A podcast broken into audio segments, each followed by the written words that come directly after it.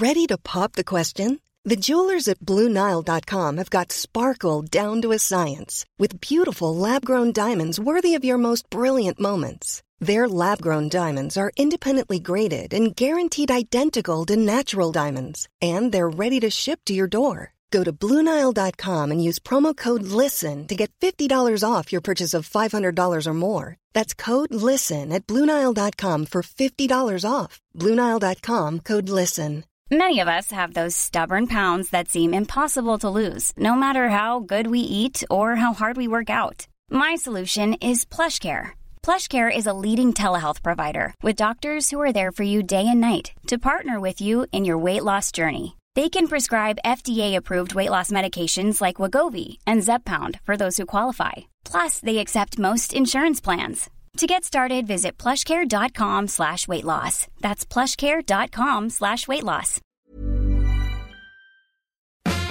The Late Lunch with Blackstone Motors, Drogheda, Dundalk and Cavan. We have amazing offers available across new and pre-owned petrol, diesel, LPG, plug-in hybrid and electric Renault, Dacia and Opel range. Low APR and zero deposit packages available. See blackstonemotors.ie. Hello, this beautiful Thursday afternoon. I hope you're enjoying the weather. Isn't it just glorious? Thank God for it. I see them back to school wandering in round our neck of the woods today. Oh, it flies round, doesn't it? But anyway, we must be thankful for this lovely late summer sunshine, and it looks like it's going on into next week, which is great news for everybody. I hope it goes on for the whole of September and October. That's wishful thinking, isn't it? Of course it is on this little wet island of ours. Anyway, great to have you with us this Thursday afternoon. I have to start by saying Congratulations to Ellen Keane. Yes, our first gold medal at the Paralympics in the pool. What a race she swam. Oh my God, I thought the New Zealander was going to win it. Led most of the way, but Ellen came up trumps at the end, didn't she? Yes, she did. And she's won the gold. Bronze in Rio and gold now in Tokyo. Congratulations. We're on our way with the medal haul and looking forward to many more medals of various colours over the uh, next 10 days or so. Now, today on Late Lunch, yes, my Artist of the Week story and song continues from Stevie Wonder. We've a lovely story about seven ducklings to bring to you. Andrew O'Connor's with us, the wonderful Irish author. But the reason he's with us today is it's the 99th anniversary of the death of Michael Collins when he was assassinated this very day, 99 years ago. And Andrew's going to be talking about the big man to us on the show. Did you know Cubicle 7? Yes, they're a gaming company, a role playing gaming company, the one of the biggest in the world. And where are they? In little Stamullen in County Meath. Yes, their headquarters are there. Dominic McDowell, their CEO, is also with us on the show today. If you want to get in touch, remember the numbers 086 1800 658. WhatsApp or text me to the show 1850 715 958 if you'd like to call in. Now, let's begin today. I'll tell you a story. Five years ago, Grace McGeary was expecting her third baby. Sadly, son Dannon passed away at birth and Grace was critically ill. She always wanted more children, but subsequently she couldn't. Now she's going the surrogacy route to add to her fold. And a little earlier today, this morning, I caught up with Grace and she took me back to that fateful time five years ago when she lost her baby. Dannon actually died um, during labour so it was very, um, very tragic, you know, and it's just, been very hard on us all. Um, we're just trying to still, obviously, we always will. It's just grieving and just, just awful sad, you know, that he's not here with us today and he should be. Um, and then obviously, I nearly died myself. I'm actually very, very lucky to be alive, Jerry, to tell the story today. Um, but unfortunately, I had to have a hysterectomy, which I obviously cannot carry any more children. Um, so obviously surrogacy is the only way forward for myself, for my family, in order to have another child. Um, so I actually have been looking in, obviously since five years now, to different clinics all over the world, America, Canada, Ukraine, see what was the best option for us. You know, we have um, decided on a clinic in Ukraine. We are going to go ahead with that clinic. We have our embryos frozen, well, my embryo frozen, I should say, in Ukraine. So it's just basically now taking the steps forward um, in order to do that, Jerry. And it had always been your plan, was it, to have a big oh, family? Yes. Yeah, we, we wanted, when we were ready, we said we'd always have a few more children. And yes, we wanted a big family. And it's just it's sad now that, you know, we can't. But you can, you see, by going this route. Now, here's the, the nub of this as well. You have to tie the knot to go ahead with this in the Ukraine. Yes, in Ukraine you do. It's it's the legal end of it over that. In America and Canada, you don't have to be married. It's a completely different law over there. But in Ukraine, you have to be married. And have you a date or what's happening on that front? No, we actually don't have a date yet. It's just with COVID and stuff. We just said we'd kind of hold off and things, see what way, because we kind of wanted to have a big enough wedding. Um, so we're kind of holding off to see and see what way things are by Christmas. And if things don't change by Christmas, we're just going to do just something small because we kind of want to get the ball rolling and get our baby. Certainly. How long are you with Liam? How long do you know him? How long have you been together? We've been together 14 years. And yep. the, the, and and I have to ask the sixty-four million dollar question: Why didn't you do it before now? I'm going to be honest, Jerry. I never wanted to get married. That's the God's honest truth. Never wanted to get married. It was never a thing I seen important. To be quite honest, I'm not going to sit here and lie and say, "Oh." Um, so the only reason we actually are getting married is because we have to. That's the sad bit of it all. There you go. Well, I have to say that's uh, the real proof of a strong, loving relationship between two people. Yeah. I suppose. it certainly is. You're a confident lady. Anyway, look, you love this fella and you've been with him a long time and you've lovely children and more to come. Now, just talk to me about God. Ukraine. You mentioned that your embryos are there already. Have, have you visited the Ukraine? Yes, so we have been in the Ukraine in March myself and Liam went over, and um, our son Sean. My daughter actually didn't want to go over. She thinks she's too old now to go on family holidays. God love her. um, so we went over, and um, I done the whole IVF, um, whole IVF procedure with IVMED Clinic in Ukraine, and um, we got our embryos, and we actually got um, gender selection done. So um, you, you get to actually see the sex of all your embryos. It's amazing what, what science can do. Isn't that so, something else? Yeah, amazing, amazing. It's little things that you see you don't think you can do. Because, you know, when I was explaining to my friends and family, you know, oh, you can go over and you can you can pick the sex, you can put a boy in, you can put a girl in, you can put two in. It's just amazing all the things you can do. Mm, science has really advanced so much. It really has. So you've oh, been over definitely. there. You have a lot of pre-work done. H- have you selected the surrogate mother yet, or is that for down the road? No. So the plan is once we get married and we have our marriage certificate, we have to go to a place in Dublin and we have to get it called an apostille stamp. It's very, very important. Um, for Ukrainian law, you have to have your marriage certificate with this apostille stamp. And once they have that, then we can go ahead then and pick our surrogate mother then. Now, this process is fraught with anxiety. You know this yourself. It, it's something no, completely, that absolutely, completely. It's it's, it's awful. Hmm. You don't enter into it lightly, and you're ready for the road ahead. Well, we are. Like it's been it's been five years now. You know, looking into different clinics and speaking to different people, and you know, obviously I've been in surrogacy um, groups and still at the moment, and I've been speaking to different people who have already have children and are on their second journey and some of them have already done a sibling journey. So like I'm getting so much different information from people who have been there before. So it's great to have all that knowledge and stuff, you know, because I was clueless five years ago. I didn't know what to do, where to go. I didn't have a clue of anything. And now I like, well, I'm going to say I know enough. I think I know enough. Um, you're right. There have been a lot of Irish people down this road, and with the Ukraine as well, with wonderful success. Are you guaranteed success with this? Well, see, there's a few different packages you can go for. So it kind of ranges from twenty thousand.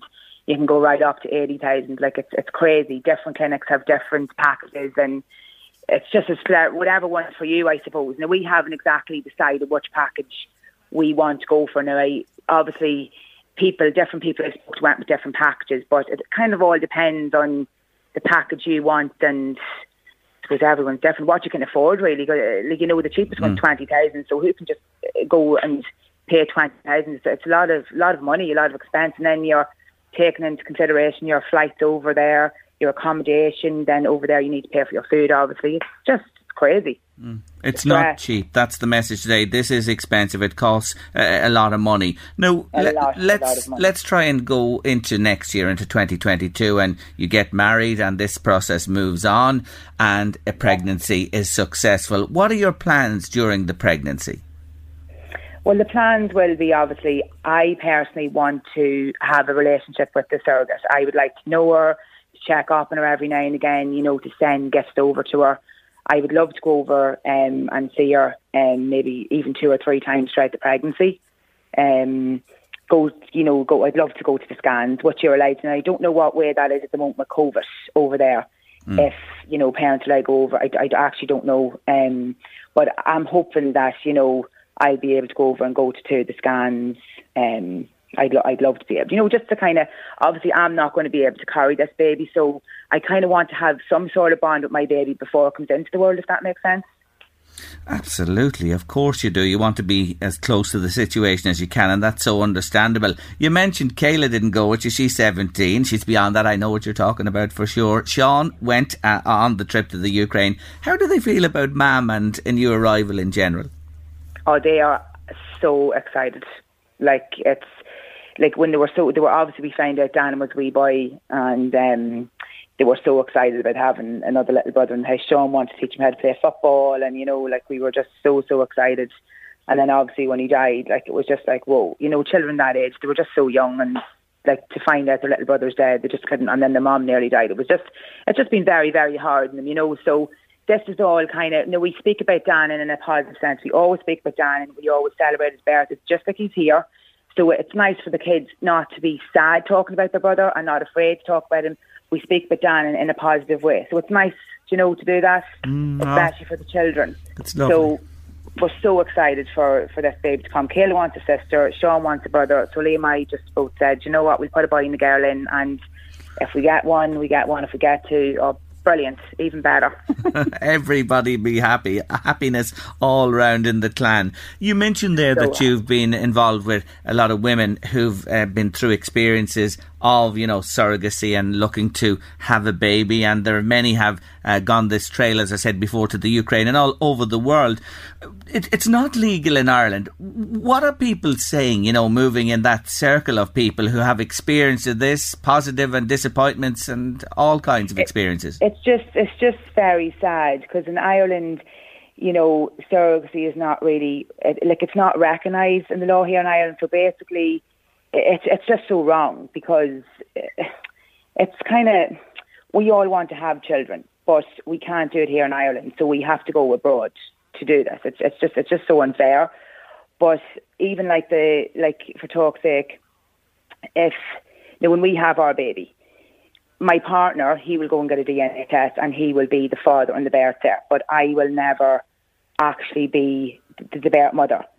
So when we come home here to Ireland after having our baby, um, my partner will apply, um, has to apply for guardianship for me. Mm. It's, it's, it's, just, it's just, it's ridiculous. So I'm basically, I'm just a, lead, a legal guardian for my baby. And then I lose that when my child turns 18.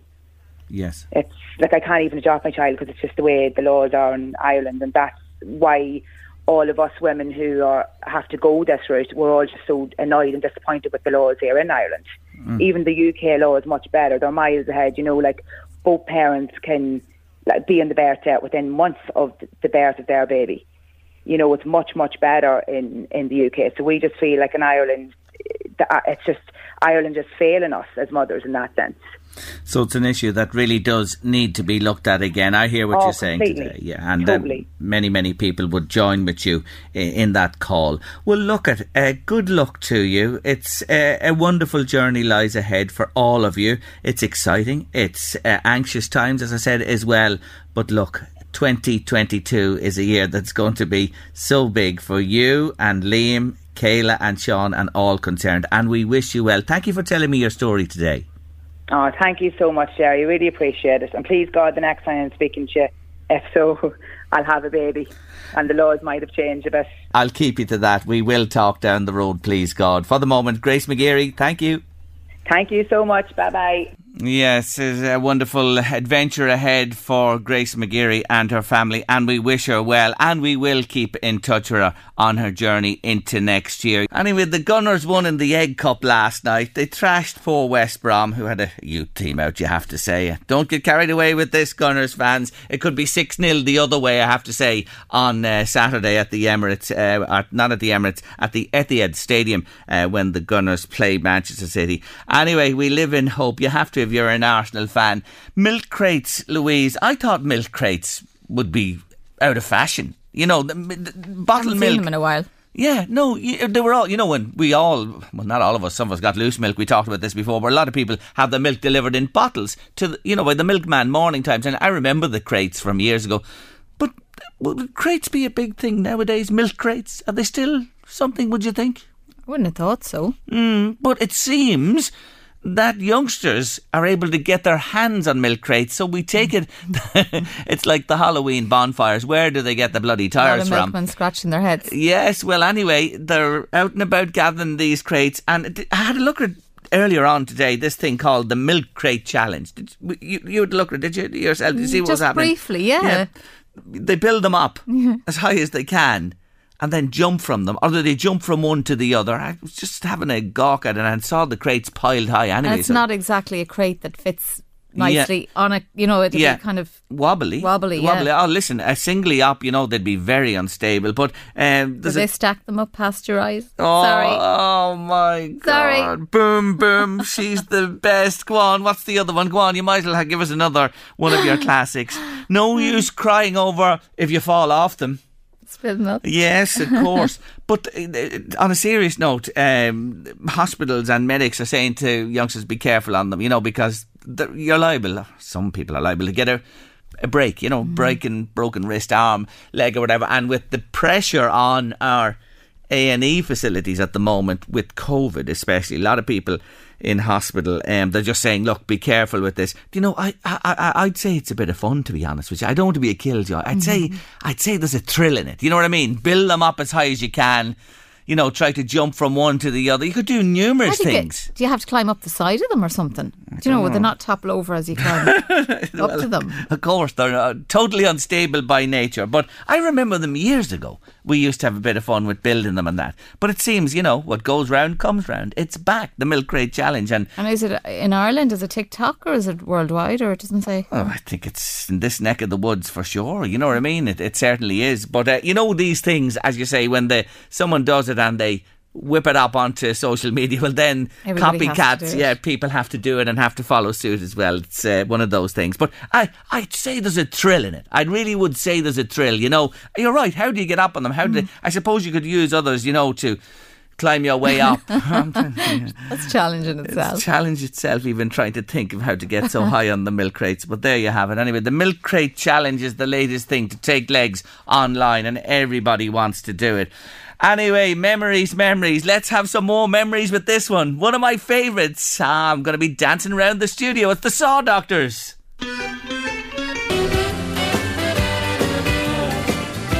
N17, N17 on the Saw Doctors. Fantastic song.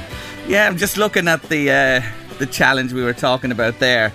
The uh, milk crate challenge. It originated in the States. You were right, Louise. TikTok, Instagram, and social media, it's gone viral there. They build sort of pyramids on them. Of, of the crates, try to go to the top of them, and then people are seeing. You can see them, Louise, falling off them and hitting the ground, and it's gone viral and mad, and it's spreading now. I'd say it's on its way this way, but originated in the states, and it's really taken legs beyond the states and other parts of the world. And doctors here are just cautioning: um, please don't copy, no copycats. Please. Where do you get the milk crates? well, that's the thing. I still ask that question. If it I- does come here. Yeah, I don't think there are too many milk crates in Ireland. Anyone out there, milkman or milk lady or anyone in the business, know are milk crates uh, still available in this country? And where can our youngsters get them to copy the No, boys and girls in the States?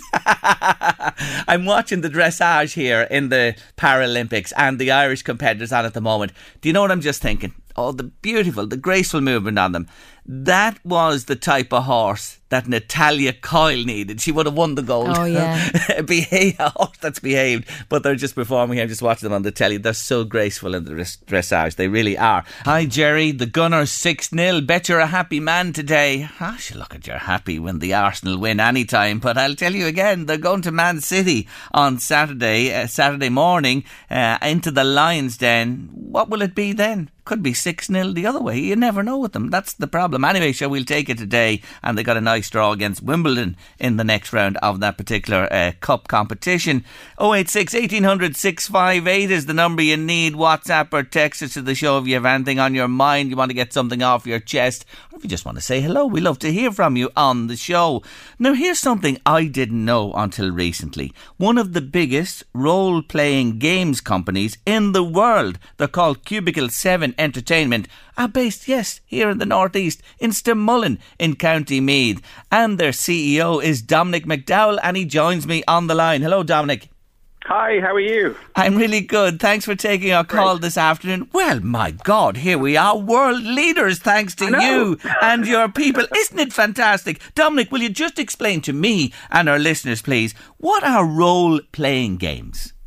Well, they are. Um, games where you tell a story um, and uh, try and solve some puzzles, and uh, really it's just an excuse to get people around a table and uh, tell stories and interact. A bit like a, um, an improvised play, mm. um, mm. a bit like a murder mystery dinner party, um, but we tend to be way down the geeky end of the pool. but listen, hold on a minute. There's a lot of geeks then in the world. If you want to really make Absolutely. an assessment of this business, it's huge, isn't it?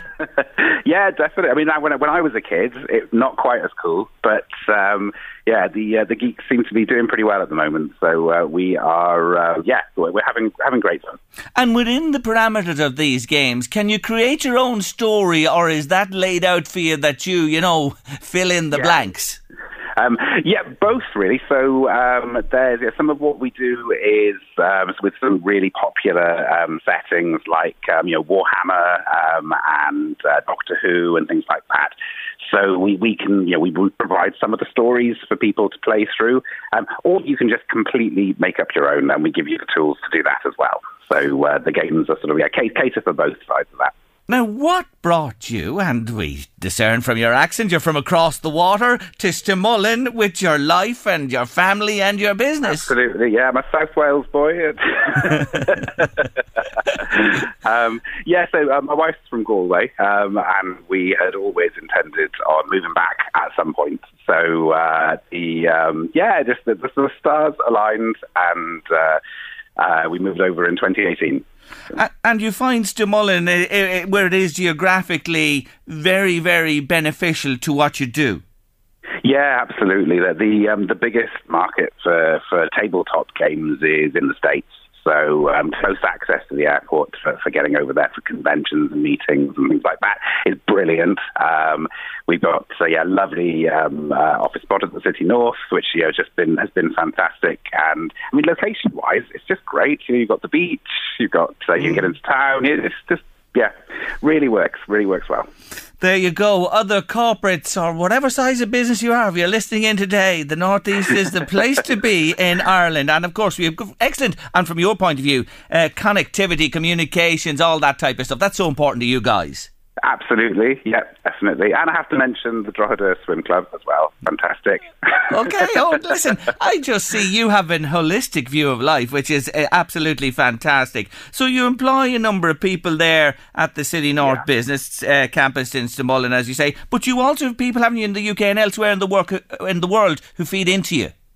Yeah, absolutely. So the, we we have um, a I think about fifteen now who are um, obviously we, we haven't been all in the office uh, recently, uh, but um, yeah, fifteen who, who are based in in, um, in, in and around the area, and then another twelve I think um, that we have uh, sort of yeah, full time remote workers. So, and then they're hmm. in trying to think of everywhere now: Berlin, Budapest, um, uh, Sacramento, uh, Minneapolis.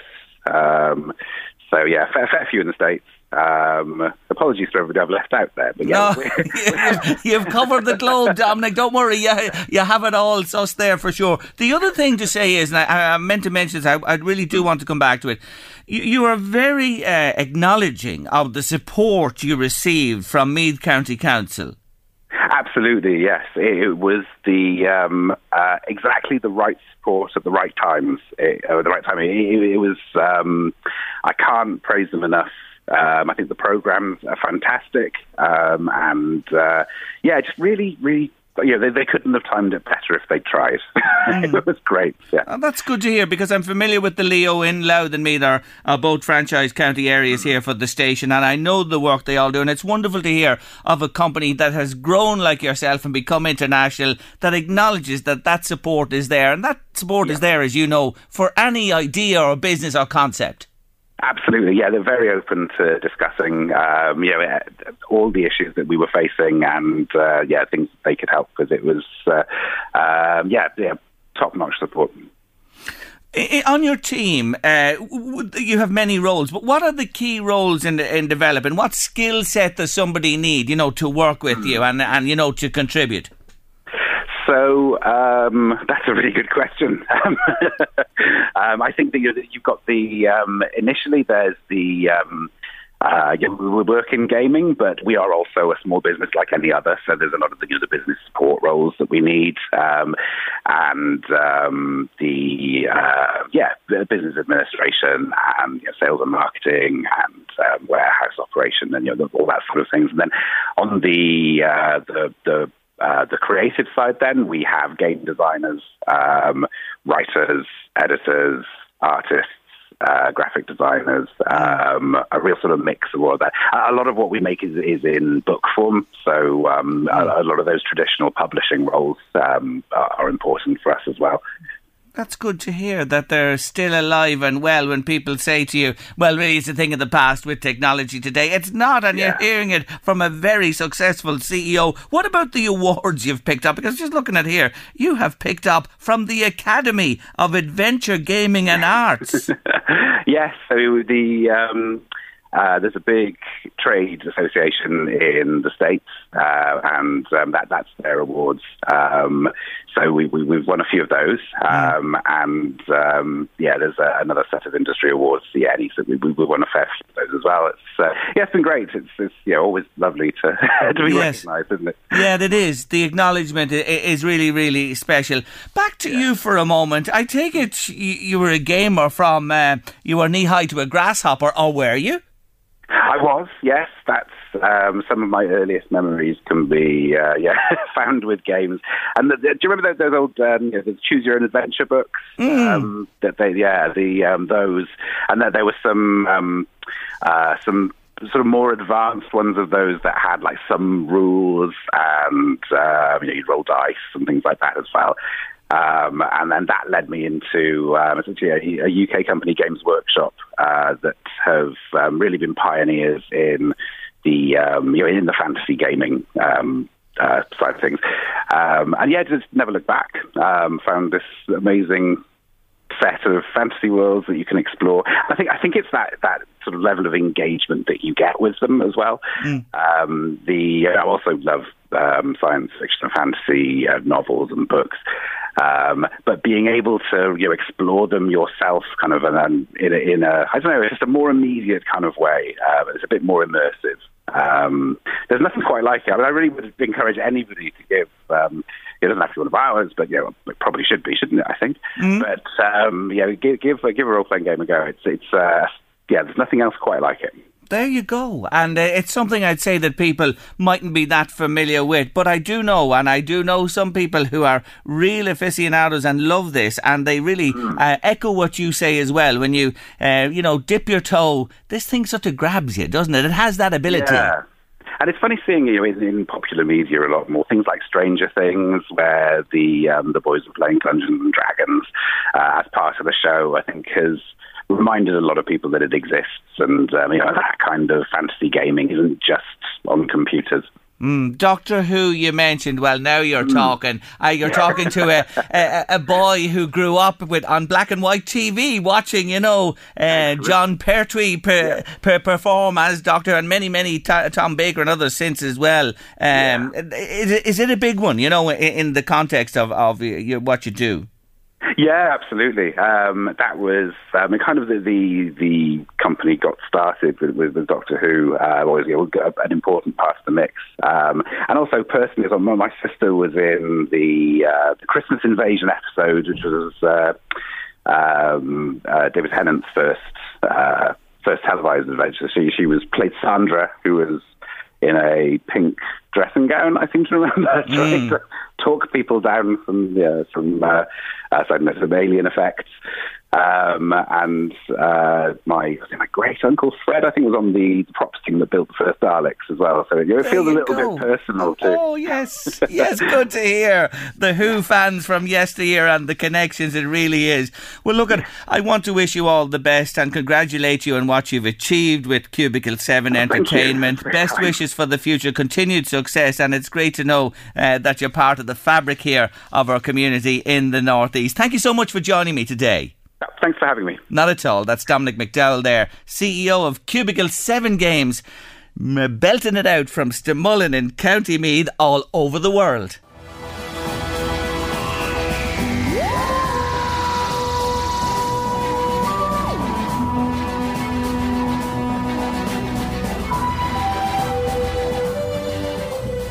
She's the hair standing on the back of me neck listening to that. I can remember as a little fella, Louise, at home, Saturday evening, Doctor Who was on the telly.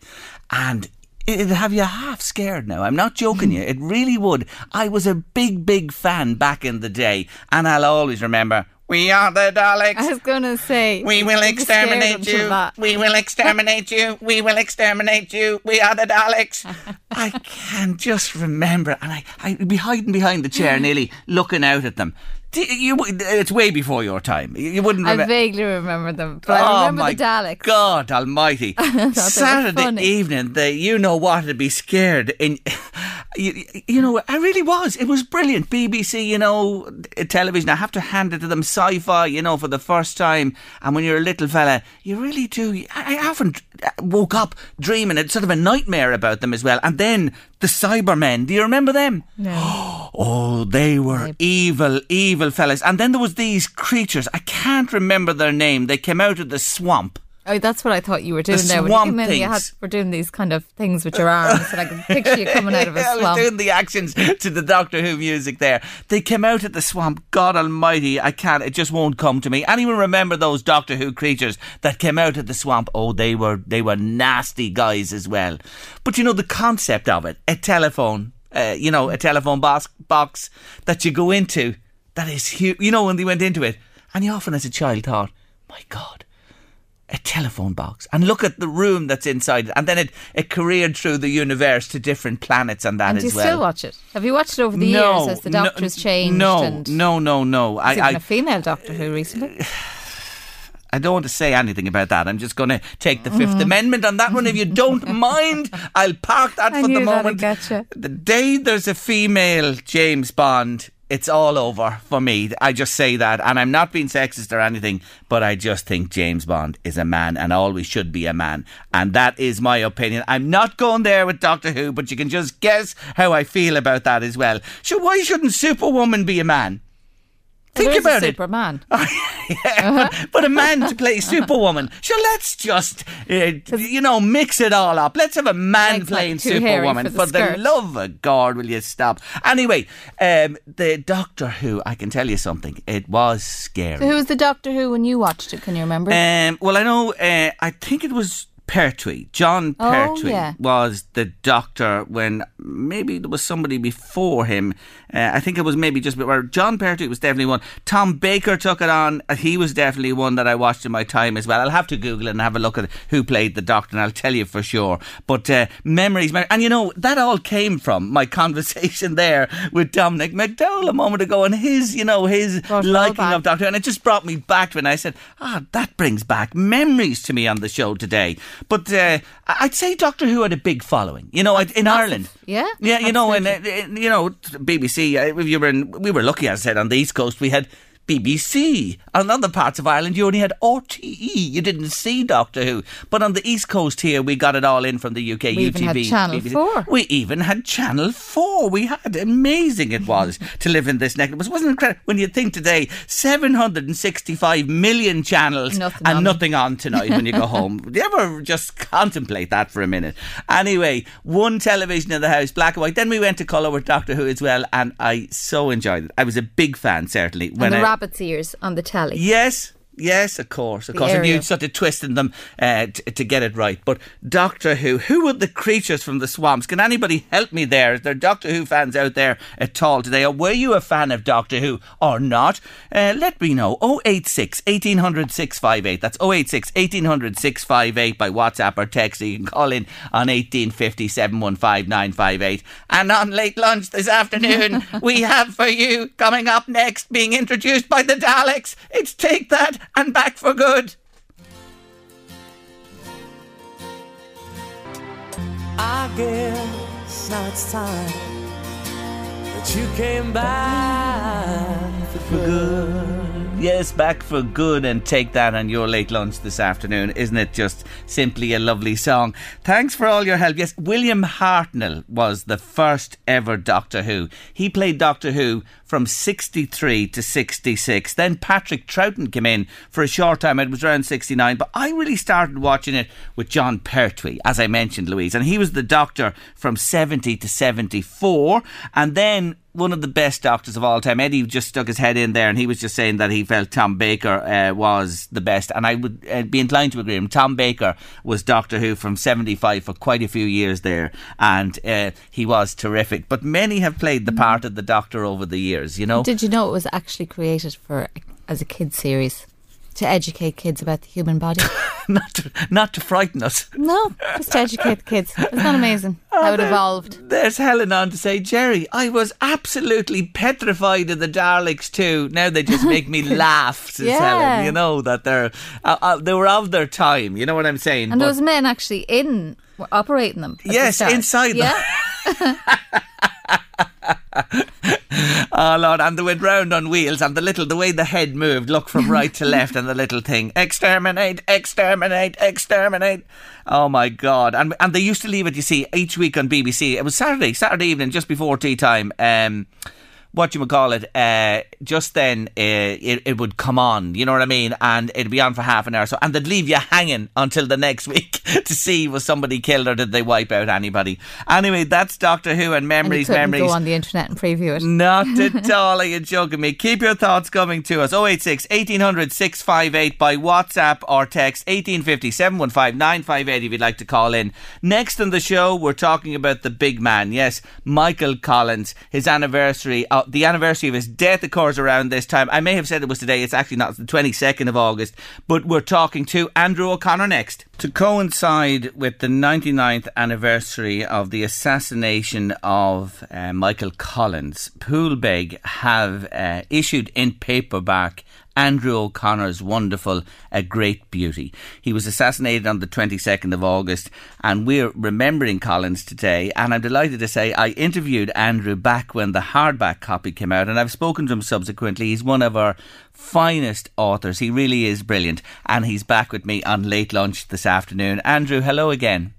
Hi, Jerry. How are you? Great to be back. Uh, great to have you. Even though you're not here, I can just picture the face and you sitting in front of me, you know. But anyway, that's the way of the world, Andrew, at the moment. That's the that's the that's the that's the new world, Jerry, isn't it? It certainly is. Anyway, lovely to catch up with you again. And I want to tell people that this is um, the resumption of printing by Poolbeg after 15 months, Andrew. That's right. Yeah, it's it's actually I suppose it's just it's the pandemic, isn't it, Jerry? Because I think I was actually on the show um, that came out uh, the Christmas before last, and Yeah. it was out in the in the the hardback edition.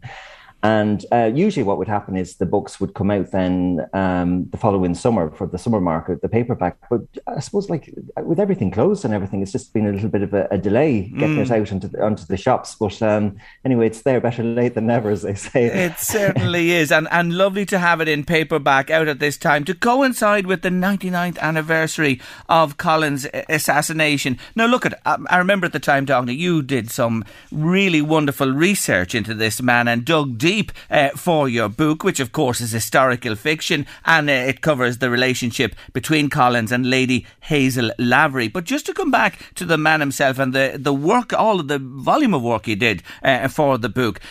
I saw uh, you, you wrote a great piece surmising what Ireland would be like had Collins Collins lived, Andrew, and you know yeah. rather than the De Valera Ireland, we'd have had the Collins Ireland. From what you delved into, what do you think the subtle differences or the big differences would have been? That's right. That's right. I know the article you're, you're, you're referring yeah. to there, Jerry. I wrote that for the for the, the Irish Times at the time, and um, last year, and it was interesting. It was an interesting concept. I don't think many people have actually thought about that. That what would have Ireland's destiny be looked like if Collins hadn't been assassinated at that time? Mm. Because he had become obviously the kind of the major force in Irish politics, and De Valera had, had kind of gone to the other, you know, he'd gone to the sideline. So I, I, I, think it was you could really let your mind run wild with that, thinking of what Ireland would have been like if Collins had lived. And I suppose I spoke to different people, historians and sociologists, and the general idea was that Ireland would have ended up being much more of a liberal country than it ended up being throughout the 30s through to the through the 60s um, it wouldn't have had that kind of like the conservatism that De Valera was was probably promoting, and Ireland would probably be more open on the international stage as well. That um, uh, you, you, know the probably the economic war in the 1930s that you know that kind of crippled the Irish economy that probably wouldn't have actually have happened because um, you know the Collins would probably that was one that was one of the mainstays of the Anglo-Irish Treaty that that that Collins was so proud of mm. was that the repayments to the British um, for the the land in Ireland would continue.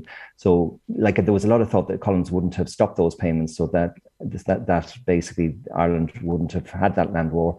And then I suppose most significantly, would Ireland have actually have you know you know, developed its constitution in 1937 and appointed a president.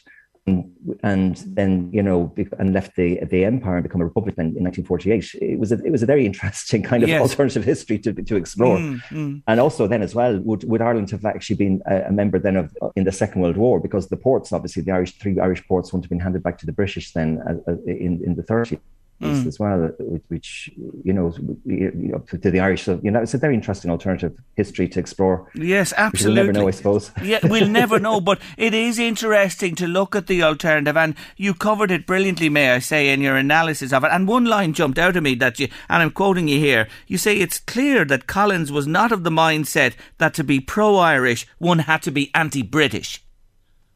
Yeah, I, I, I, think so. Um, and I, I, think that it came across so much in my research for this book, A Great Beauty, um, which was it's very much about his time in London um, when he was negotiating the Anglo-Irish Treaty, which is, as you were talking about anniversaries, we're coming up to the centenary of that uh, this autumn, mm. Jerry. Um, and he kind of like made a lot of good friends, uh, like the Laverys, uh, and uh, Hazel Lavery was his kind of big friend over there, and, and her husband, the famous artist John Lavery. And he he kind of immersed himself into the English social life over there, which is kind of like kind of like very surprising to find out because we kind of think of him as, as very much the revolutionary.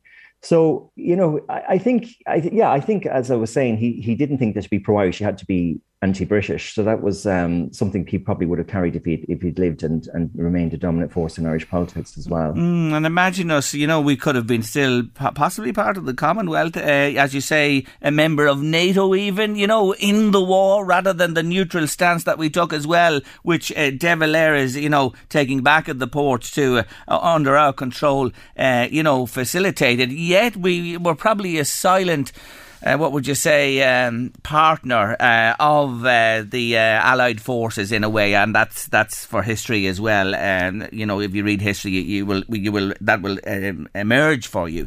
Um, but it's interesting. It really is interesting to speculate and perhaps know, as you say, land war, uh, the the great recessions that happened, the the trade wars, all that type of stuff. My God Almighty! But Andrew, it is what it is, and we can't change it now at this stage. Look, just to come back to the book for a moment, it, it, it, again to remind us, this is a fascinating book, you know.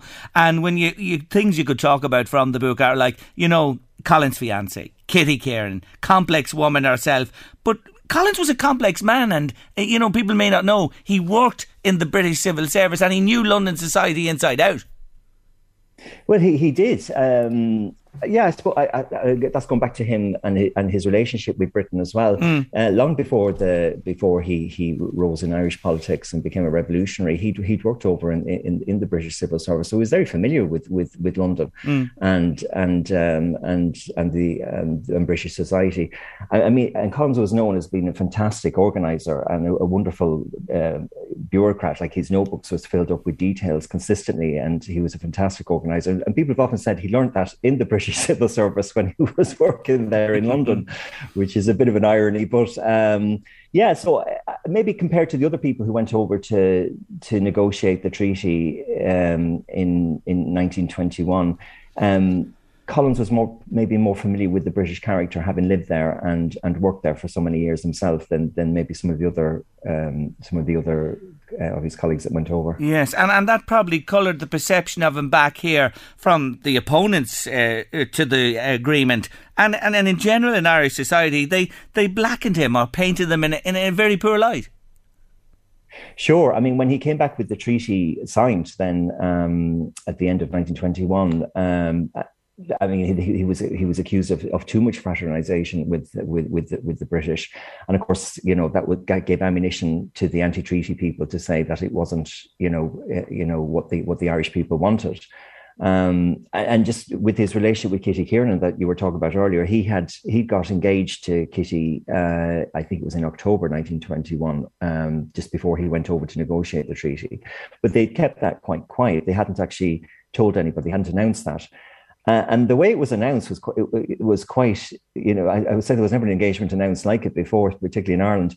Uh, during the treaty negoci- uh, treaty debate in the in the in the Dáil, um, Countess Markievicz had sarcastically said that Collins had fraternized so much with the British over there that she'd heard that he was to be married to the king's daughter, Princess Mary. My God. Um, yeah, I mean, cl- clearly a very sarcastic, sarcastic comment. There was obviously no tr- truth in it whatsoever, mm. but Collins then uh, defended that, uh, that himself by saying that that that that that the comment she had made was both a slur to, to Princess Mary and also to the young woman that he had been engaged to, and suddenly the cat was out of the bag that he he had he actually got an he had an engagement um, already done, basically, and nobody had actually heard of Kitty outside yes. the political circle at that mm, stage. Mm. Uh, but he was well known for his socialising and partying in London, and of course, Lady Hazel Lavery, famous model on the Irish banknote, people might remember for decades, uh, often regarded as the unsung heroine of Irish independence. That's right. Yeah, yeah. I, I mean, I suppose she kind of took him under her wing. It was mm. a, it was a bizarre friendship to many. I mean, he was uh, a revolutionary, a country boy from Cork, yes, and and she was an Irish American from a, a, wealthy family who was uh, a, married John Lavery, who was from Belfast, but was probably the most well-known portrait artist in London at the time. And so they, I mean, what they were described as, both John and Hazel Lavery, was kind of the posh and, and becks of their time. They were very, very famous, and she was very beautiful. Um, so it was a bizarre friendship that she she she had with Collins, but she was also very political, and she had a huge interest in in in Irish politics. Um, even though her own family had left Galway some 200 years before, so they were really American more than Irish, yes. but she still considered herself very much Irish. So she had um, she, John Lavery wanted to paint the portraits of all the delegates over for the treaty negotiations. So they were all invited to his studio. They lived in a, a, a mansion in, in Kensington. And while there, Michael Collins befriended Hazel and and John became friends of both of them. and um, and she kind of became an unofficial go-between between mm. the Irish delegates and the British delegates because she would be great friends with Winston Churchill and um, and other members of the British cabinet. Was it a purely was it a purely platonic friendship or relationship with well, them? Well, well, that's the, that's the, that's the that's mm-hmm. the the hundred million Irish old pound question. if you think of her, if you think of her, you think of her face on, on all those pounds. Yes. Um, she has insinuated it, it was more to to it than just a friendship. Mm. Um, but she has been seen as a kind of like a, being a little bit of a fantasist as well. Mm. Um, so, but I mean, there was a lot of rumors about them. I mean, one of the she drove Collins to Downing Street for a meeting. This was after the treaty. He was back in London. They maintained their friendship right up to the end of to, right up to his death. And she she drove him to meet him in Downing Street when he was over for London. And one of the tabloids said that Collins had arrived uh, to Downing Street driven by his sweetheart which is which is kind of like it, it's it's very much kind of like insinuating there was a relationship between them, you know. Mm. Um, interestingly, Collins actually wrote to Kitty, his fiancee, waiting in Ireland, and, and made a joke of, of this comment in, in the newspaper and said that he felt there was a big libel lawsuit coming that um, on, on, on what the newspaper had said, you know we don't know quite what Kitty might have thought of that. well, this is where guys like you come in with your wonderful talent to interpret this and uh, the well, way you. Well, this is it. Yes, exactly. so it's it's your license to you know um, put your thoughts down in print, and which you did marvelously in a, in a great beauty. And when I read things like it, this must be. I'll ask you anyway. How do you feel when somebody says that a great beauty, a little Downton Abbey, a little Great Gatsby? And a little more perhaps of Lady Chatterley's lover. Do you love those words? Well, I well, I agree with it. It is, uh, but, yes. I, but I mean, I don't even think that that, that my book is those uh, mm, uh, mm. those uh, comparisons. I think actually the story is those yes. comparisons, yes, yes, which is amazing. And yeah. maybe we don't really realize how fascinating the the lives of our of our political leaders were in the past. You mm. know, it was a very I mean, it was a very troubled time. It was a very interesting time as well. Um, and they, they worked hard and they played hard. yeah, yeah, for sure.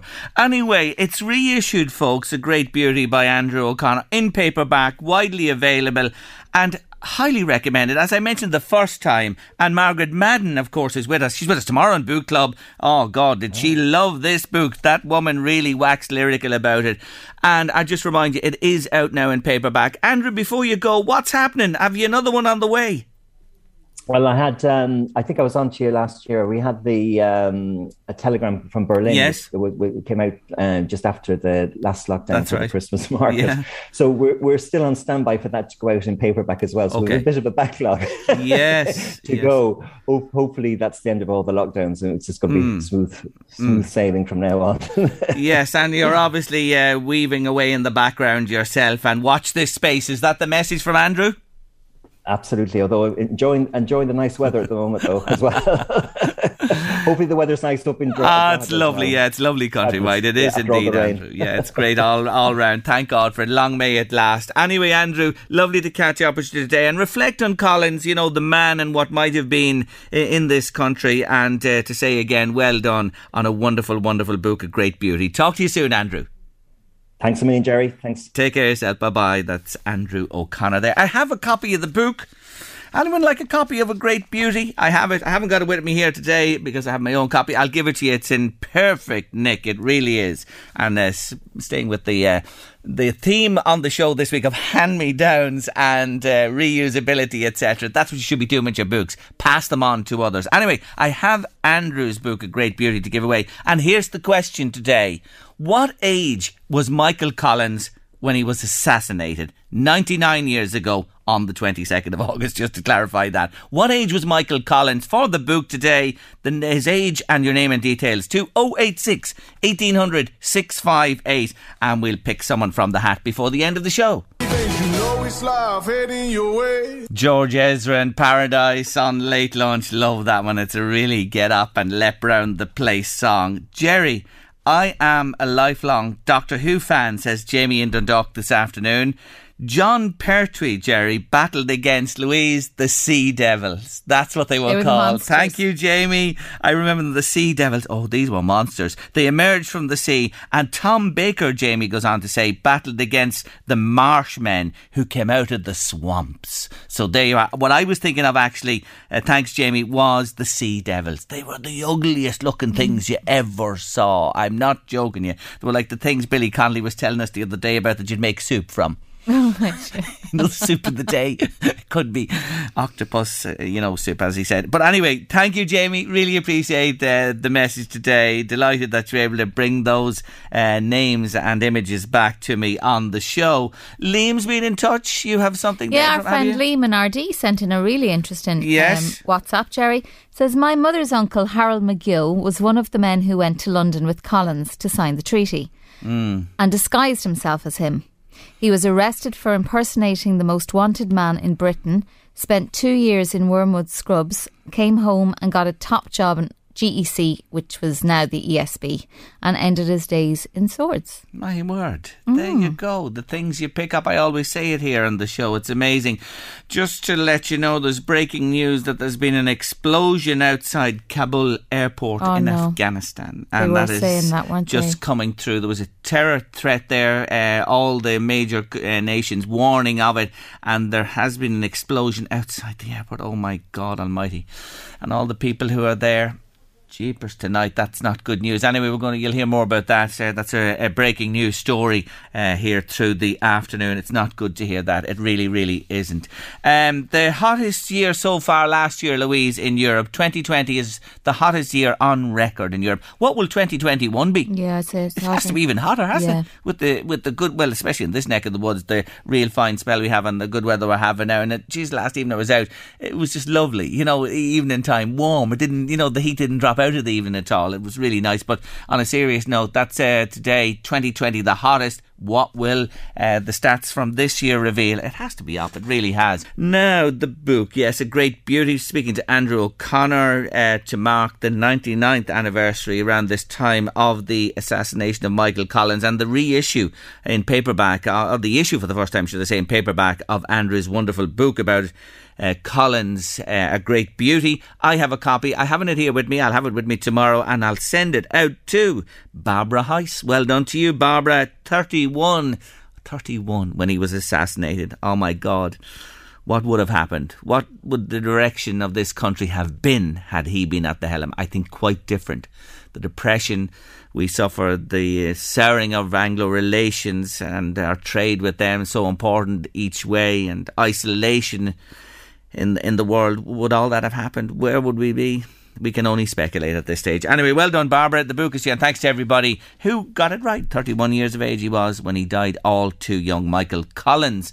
Now, my artist of the week is still alive, hale and hearty, in his early 70s now, Stevie Wonder. Have to tell you that beyond the 80s, uh, he only released three more albums. Yes, there were compilations and the retrospectives, but his prolific creativity waned. He did continue to perform, however, and tour, and he wrote music for movie scores and he liaised with a range of brilliant artists on other projects. Yet his legacy, I can tell you this, from the 70s and 80s is immense. 30 top 10 hits, including 10 number one singles in the United States, the charts there. 100 million, over 100 million in record sales. Academy Awards, Grammys, Hall of Fame, Walk of Fame, etc., etc. He is so decorated, and rightly so. I mentioned his activism yesterday. One thing I, I remiss of me not to say, he played a big part, a huge part actually, in making January 17th a federal holiday in the United States in memory of Martin Luther King. That was with that song, Happy Birthday to You. You remember that one well. I'm delighted to say I saw him. I saw him in person at the Three Arena in Dublin back quite recently. It was July 2019. And to hear and see one of my favourite artists perform was something special. But I, I be honest about that gig. I have to say, in my book, it was a gig to forget. I'm sorry to say, with mere flashes of the man's brilliance on show. But nevertheless, Stevie Wonder will always be wondrous in my book. And today, I'm slowing it down with a love song from the album Hotter Than July. Here he is, Stevie Wonder, the master at his soulful best. Lately I have had the strangest feeling with no vivid reason here to find. Stevie Wonder and lately on your late launch, isn't it just beautiful? His playing the vocals there absolutely superb. And I'll round off my week of Stevie Wonder uh, with a song and some more more words about him on the show tomorrow around about this time. Final break of the afternoon, and we have a lovely story about seven little ducklings next.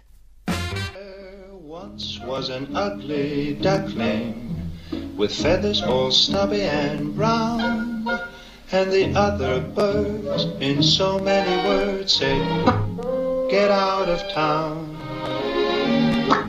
Get out. Get out. Get out of town. Danny Kaye, yes, bringing back memories. And there were nearly no ducklings in Moynalty recently. Well, I exaggerate a little bit, but a rescue mission, ah, saved seven little creatures' lives. And John Sullivan is on the line to tell me more. Hello, John. Hello, how are you, Jerry? Not so bad. I'm good. Thanks for joining me. This story began, what, about three months ago? Yeah, about that, when we, we, we uh, a neighbour of mine, Tosk here, and got a phone call from. Uh, Heather Moore, Isabel Foran, and Harry Foran that they discovered seven ducklings had fallen into a, a cattle grid outside their house when they went home from the village coffee shop uh, one evening.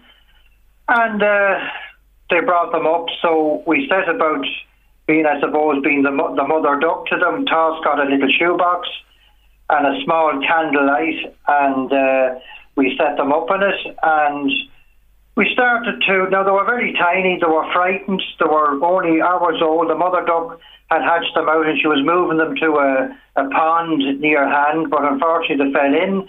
So we, we went about feeding them with a, we boiled some eggs, we mashed them, and we started to feed, feed them the, the, the eggs mashed, along with a little bit of chick crumb, mm. which we watered it down.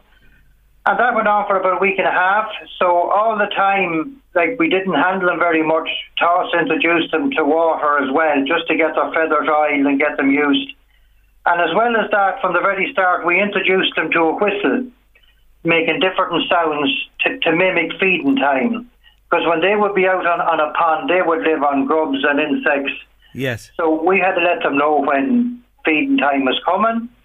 So after about two weeks, we I, I have a chicken run here and domestic ducks in the estate, and we brought them down there, and we started to give them a little bit more room, and they had access then to water, because over the last four or five months, in conjunction with the tidy towns, we have been um, introducing uh, new ducks onto the river. We buy the ducks in at about four weeks old, and I keep them here in the state for about another five, all the time on a whistle at feeding time, getting them used to feeding.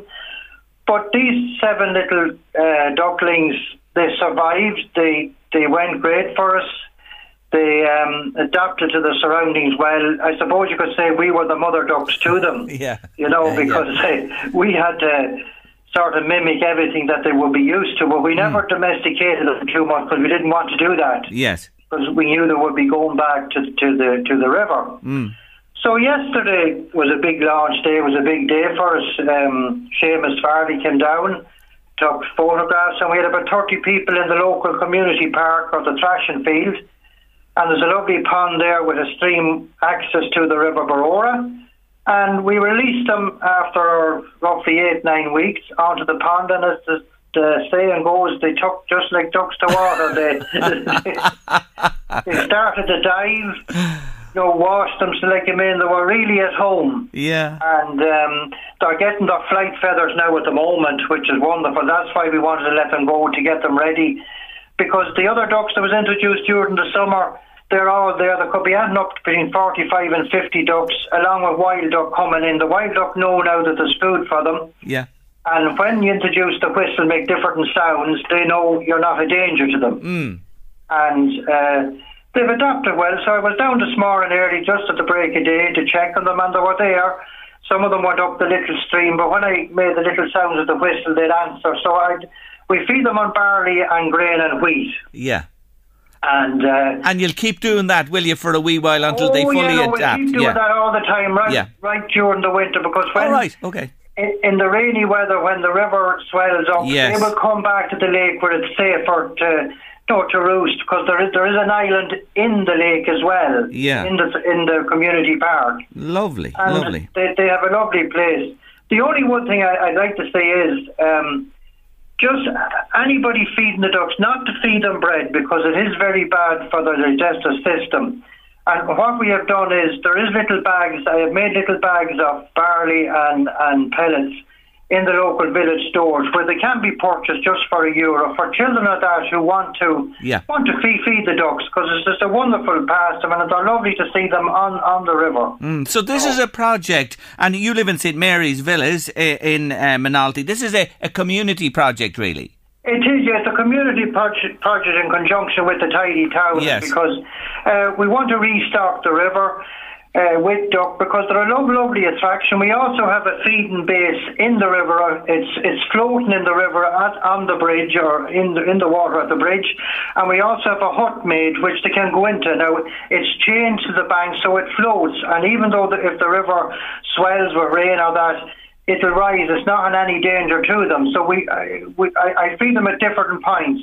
Myself and Peter Rogers, uh, we alternate mornings and evenings feeding them, along with other members of, of the Tidy Towns and the estate here. Oh, you're Um, great. You're great people. You really are. And this uh, voluntary effort is uh, bettering, bettering Moynalty and, and the surrounding area. But here's the thing, just to summarise, the little ducks in the cattle grid would have died only for they were heard and rescued. You've nurtured them through as mammy duck or several mammy ducks uh, to the uh, to the state to the age that they can now be released back into the wild. It's a lovely story. Yeah, and I'd just like to thank Toss Kieran and Paddy McEnroe. Like, I went away on holidays there for a couple of days and they took over looking after along with uh, Jacinta and Janet. So it, it took a bit of doing to Yeah. you know keep them going. And as I say, we have a lovely hen run here in the in the estate with different breeds and coloured hens, and and there's some domestic ducks. So. Uh, no, they were at home. It, it, it, was sad to see them going to the river, but they were going to the better place. Absolutely. So I take it you have a supply of eggs as well, and these were mallard. I take it they were this uh, common Oh, mallard, mallard, duck. yes, yeah, mallard duck. Yeah. But you No, have I would have eggs from the hens, Yes. different coloured and breeds of eggs, and I'd give them round to the estate or anyone that wants them. Um, I'd have up on 30 hens, and there's a rooster with them there who likes to let Oh, everyone know yeah. in the morning early I'm awake, you know? you need that, John. What would life be without the rooster? Sure, it wouldn't be. And I have also um, uh, Muscovy ducks, three Muscovies in a drake. And recently, I have a lovely white bantam hen. I do call her Aurora Bell. She hatched out two Muscovy ducks, so they're just a, a week old.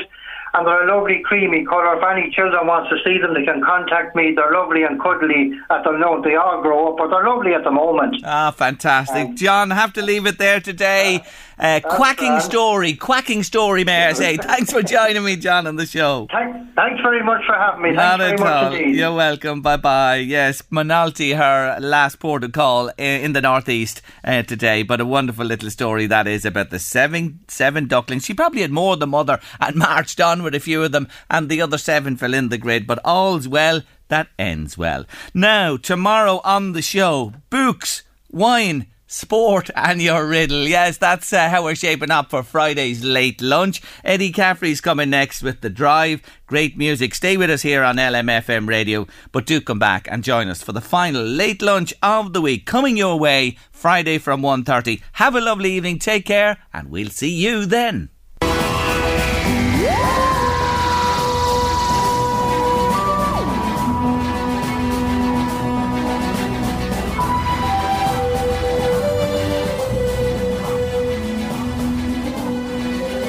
Late Lunch with Blackstone Motors, Drogheda, Dundalk, and Cavan. Discover the all new Renault Trafic at Blackstone Motors and get a five year warranty and low APR with same day business finance. Call our van specialist Danny today. See blackstonemotors.ie. Millions of people have lost weight with personalized plans from Noom, like Evan, who can't stand salads and still lost 50 pounds. Salads, generally, for most people, are the easy button, right? For me, that wasn't an option. I never really was a salad guy. That's just not who I am. But Noom worked for me. Get your personalized plan today at Noom.com. Real Noom user compensated to provide their story. In four weeks, the typical Noom user can expect to lose one to two pounds per week. Individual results may vary. A lot can happen in three years, like a chatbot may be your new best friend. But what won't change? Needing health insurance. United Healthcare Tri Term Medical Plans, underwritten by Golden Rule Insurance Company, offer flexible, budget friendly coverage that lasts nearly three years in some states. Learn more at uh1.com. It's that time of the year. Your vacation is coming up.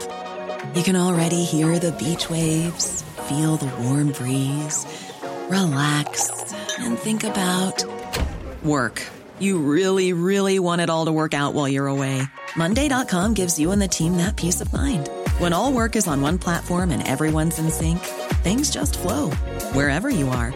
Tap the banner to go to Monday.com.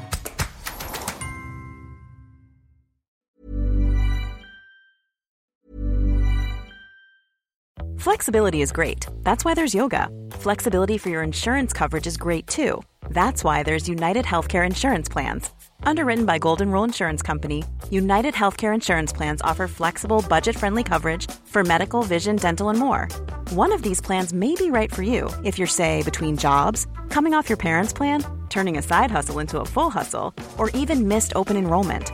Want more flexibility? Find out more about United Healthcare Insurance Plans at uh1.com. Even when we're on a budget, we still deserve nice things. Quince is a place to scoop up stunning high end goods for 50 to 80% less than similar brands. They have buttery soft cashmere sweaters starting at $50, luxurious Italian leather bags, and so much more. Plus, Quince only works with factories that use safe, ethical, and responsible manufacturing. Get the high-end goods you'll love without the high price tag with Quince.